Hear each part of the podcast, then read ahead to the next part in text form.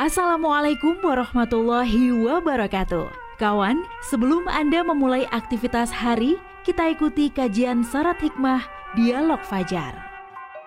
Assalamualaikum warahmatullahi wabarakatuh. Alhamdulillah kawan pagi hari ini Senang sekali saya Fitrian Ayu yang kembali bersama Anda Di program Dialog Fajar. Semoga Anda juga semuanya dalam keadaan sehat ya kawan. Beberapa hari ini melihat cuaca itu yang tidak menentu Mengharuskan istirahat. Mungkin ada yang ngerasa tenggorokannya sudah mulai bermasalah.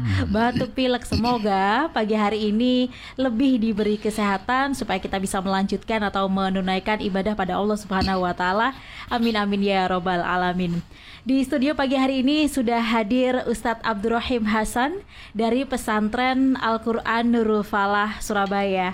Assalamualaikum Ustadz Rahim. Waalaikumsalam warahmatullahi wabarakatuh Mbak Ayu. Alhamdulillah ketemu lagi ya Ustadz ya. Alhamdulillahirrahmanirrahim. Semoga ya, kalau selama ini memantau dari jauh juga dalam keadaan sehat ya Ustadz ya. Alhamdulillah, amin amin. Amin amin amin. Kadang manusia ya Ustadz ya. Iya Mbak Ayu. merasa dalam kondisi yang tidak enak sakit hmm. atau apalah begitu Ustaz. Rasanya betul, betul. itu banyak tuntutan gitu ya Ustaz ya. Hmm. Menuntut ke yang bikin hidup kok nggak sesuai begitu. Menuntut saja. Hmm. Lupa akan hak yang seharusnya kita jalankan, hak Allah yang harus kita tunaikan. Kurang yeah, lebih yeah, begitu ya Ustadz Rohim ya. Betul, betul. Nah, itu apa saja sih Ustadz dan kenapa kita juga kadang itu sampai melupakan hak Allah yang harus ditunaikan. Selengkapnya bersama Ustadz Abdurrahim Hasan. Ya, baik Mbak Ayu. Bismillahirrahmanirrahim. Alhamdulillahi rabbil alamin. Wassalatu wassalamu ala asrafil anbiya wal mursalin wa ala alihi wa ashabihi ajmain. Ashhadu an la ilaha illallah wa ashhadu anna Muhammadar Rasulullah. Allahumma salli ala sayyidina Muhammad wa ala ali sayyidina Muhammad fil alamin innaka Hamidum Majid. Amma ba'du. Mbak Ayu Ayu dan kawan-kawan SS yang berbahagia. Alhamdulillahirrabbilalamin. Puji syukur selalu kita panjatkan kehadirat Allah Subhanahu wa taala hmm. yang telah memberikan rahmat, taufik, hidayah dan kesehatan kepada kita semuanya sehingga kita bisa hadir di tempat yang sangat sejuk ini dalam keadaan sehat walafiat. Kita selalu berdoa kepada Allah Subhanahu wa taala semoga Allah selalu berikan kesehatan kepada kita semua amin, amin. sehingga kita mampu melakukan aktivitas sehari-hari ini secara maksimal ya Mbak Ayu. Amin amin. Ya rabbal alamin. Ya Mbak Ayu, eh, sebelum kita membincangkan ada hak Allah yang harus ditunaikan maka hmm. saya ingin eh, membacakan sebuah hadis Rasulullah Sallallahu Alaihi Wasallam. Rasulullah menyampaikan ad-dinun nasiha. Kulna liman qala lillahi wa li kitabihi wa li rasulihi wa li a'immatil muslimina wa amatihim. Di hadis Rasulullah di atas adalah menjelaskan bahwa agama itu nasihat Mbak. Ad-dinun nasiha. Para sahabat bertanya nasihat kepada siapa ya Rasulullah? Maka Rasulullah mengatakan bahwa yang dimaksud hadis di atas, di atas adalah yang pertama nasihat bagi Allah. Hmm. Lillahi. Yang kedua wali kitabihi dan bagi kitab Allah. Hmm. Wali rasulihi dan bagi rasul Rasulullah. Dan kemudian yang keempat wali a'immatil muslimina bagi pemimpin-pemimpin umat Islam wa amatihim dan bagi orang-orang Islam pada umumnya. Hmm. Jadi hadis di atas itu menjelaskan bahwa agama adalah nasihat. Yang pertama tadi adalah lillahi, yaitu nasihat bagi Allah Subhanahu wa taala. Maksudnya apa nasihat bagi Allah itu? Jadi maksud nasihat bagi Allah adalah kita itu harus menunaikan hak-hak Allah. Hmm. Kalau hak-hak Allah itu ditunaikan berarti bagi kita suatu kewajiban, Pak ya. Jadi hmm. suatu kewajiban kita untuk memenuhi hak-haknya Allah Subhanahu wa taala. Karena itu, maka sesungguhnya bagaimana kewajiban kita sebagai umat manusia ini untuk melakukan kewajiban kepada Allah Subhanahu wa taala. Yang pertama, minimal kita harus mengimani adanya Allah. Hmm. Mengimani itu sama dengan meyakini, Mbak ya. Hmm. Meyakini adanya Allah. Itu adalah hak Allah. Yeah. Hak Allah yang harus kita lakukan, kita harus mengimani adanya Allah Subhanahu wa taala. Kalau bagi kita seorang muslim adalah pintu utama keimanan kita kepada Allah Subhanahu wa taala itu adalah ketika seseorang itu mengucapkan dua kalimat syahadah yaitu asyhadu alla ilaha illallah wa asyhadu anna muhammadar rasulullah. Aku bersaksi bahwa tiada Tuhan selain Allah dan aku bersaksi bahwa Nabi Muhammad adalah utusan Allah. Ucapan syahadah itu, Mbak, mm -mm. itu adalah sangat mudah sekali, sangat ringan sekali kita ucapkan. Mm-hmm.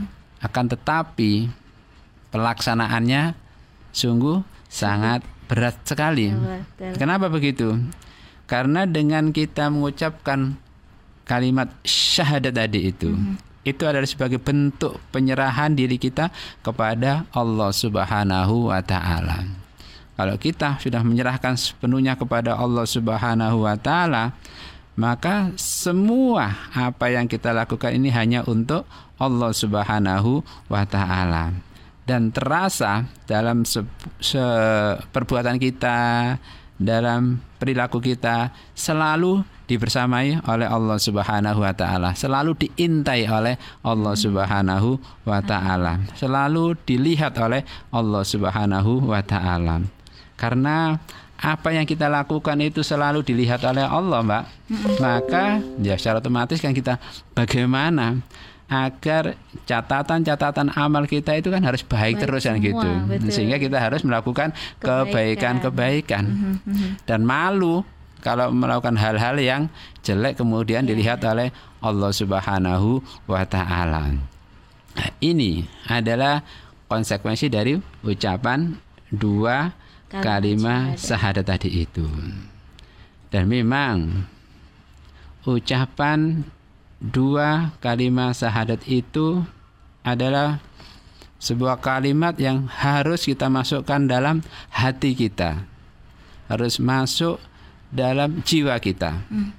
Sehingga betul-betul apa yang kita lakukan itu adalah sesuai dengan apa yang diinginkan oleh Allah Subhanahu wa taala yang memiliki hak tadi itu. Hmm.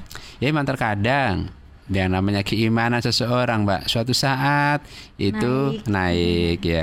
Suatu ya. saat itu turun. Nah, sekarang bagaimana agar kita bisa memupuk keimanan itu sehingga keimanan itu subur ya. Seperti halnya ketika kita setiap hari itu menyirami tumbuh-tumbuhan di rumah kita sehingga tumbuh-tumbuhan itu subur ya. Kalau sehari tumbuh-tumbuhan itu kita sirami tiga kali ya mungkin eh, akan lebih subur kan begitu. Yeah. Tapi kalau banyak-banyak ya kebanjiran nanti. Yeah. Begitu pula keimanan kita kepada Allah Subhanahu wa taala itu bisa kita pupuk ya supaya kuat akarnya, supaya lebih menjiwai dalam tubuh kita.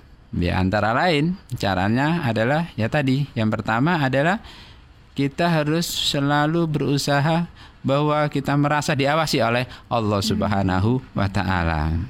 Di Allah itu memang selalu melihat kita di mana pun kita berada, kapan pun kita berada. Dalam kondisi terang Allah bisa melihat, dalam ya. kondisi gelap juga Allah bisa melihat.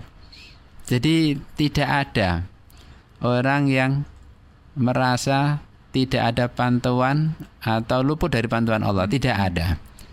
Semua manusia ada dalam CCTV Allah Subhanahu wa taala itu. Sehingga uh, pada zaman Rasul, uh, pada zaman uh, Khalifah Umar bin Khattab itu, Mbak.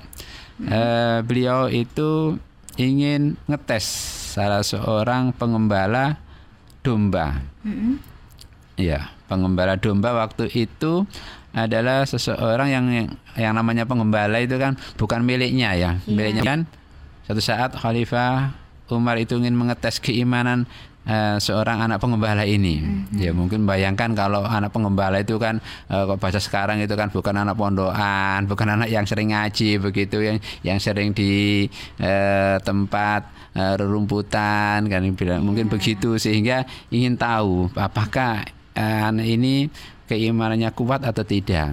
Jadi suatu saat uh, Khalifah Umar bin Khattab itu datang kemudian dia mengatakan kepada si pengembala domba itu agar si pengembala domba ini mau menjual satu ekor kepada beliau kepada Khalifah Umar. Dan Khalifah hmm. Umar mengatakan nanti aku tidak akan bilang kepada majikanmu. Apa yang dikatakan oleh anak itu? Hmm. di luar dugaan Khalifah Umar.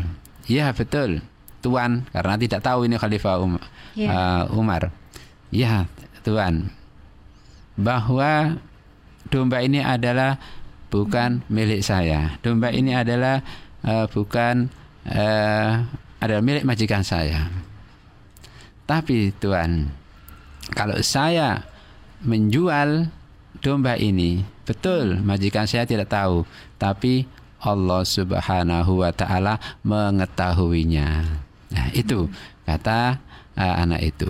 Dengan begitu, maka langsung terperanjat Khalifah Umar. Oh ternyata anak ini keimanannya luar luar biasa.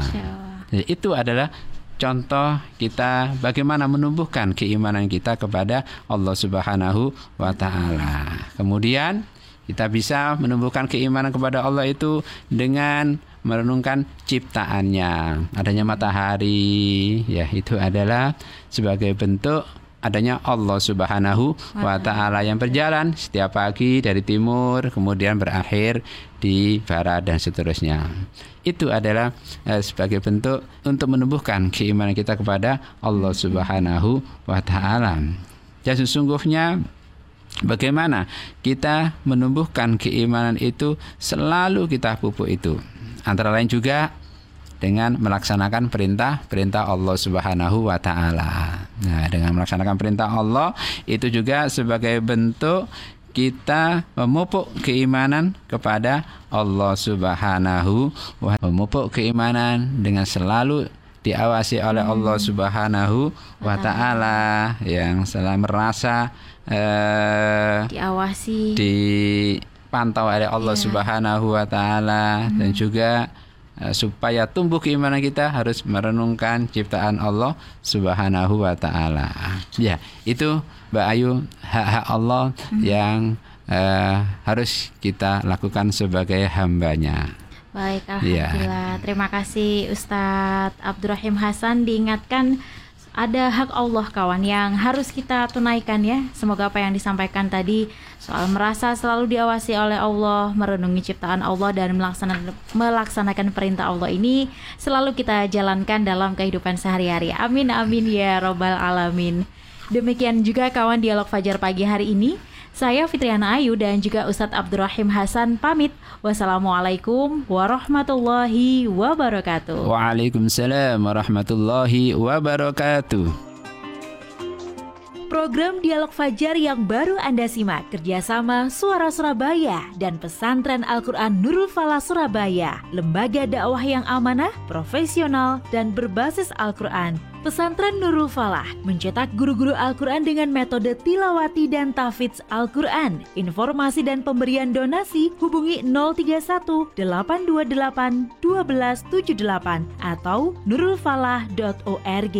Wassalamualaikum warahmatullahi wabarakatuh.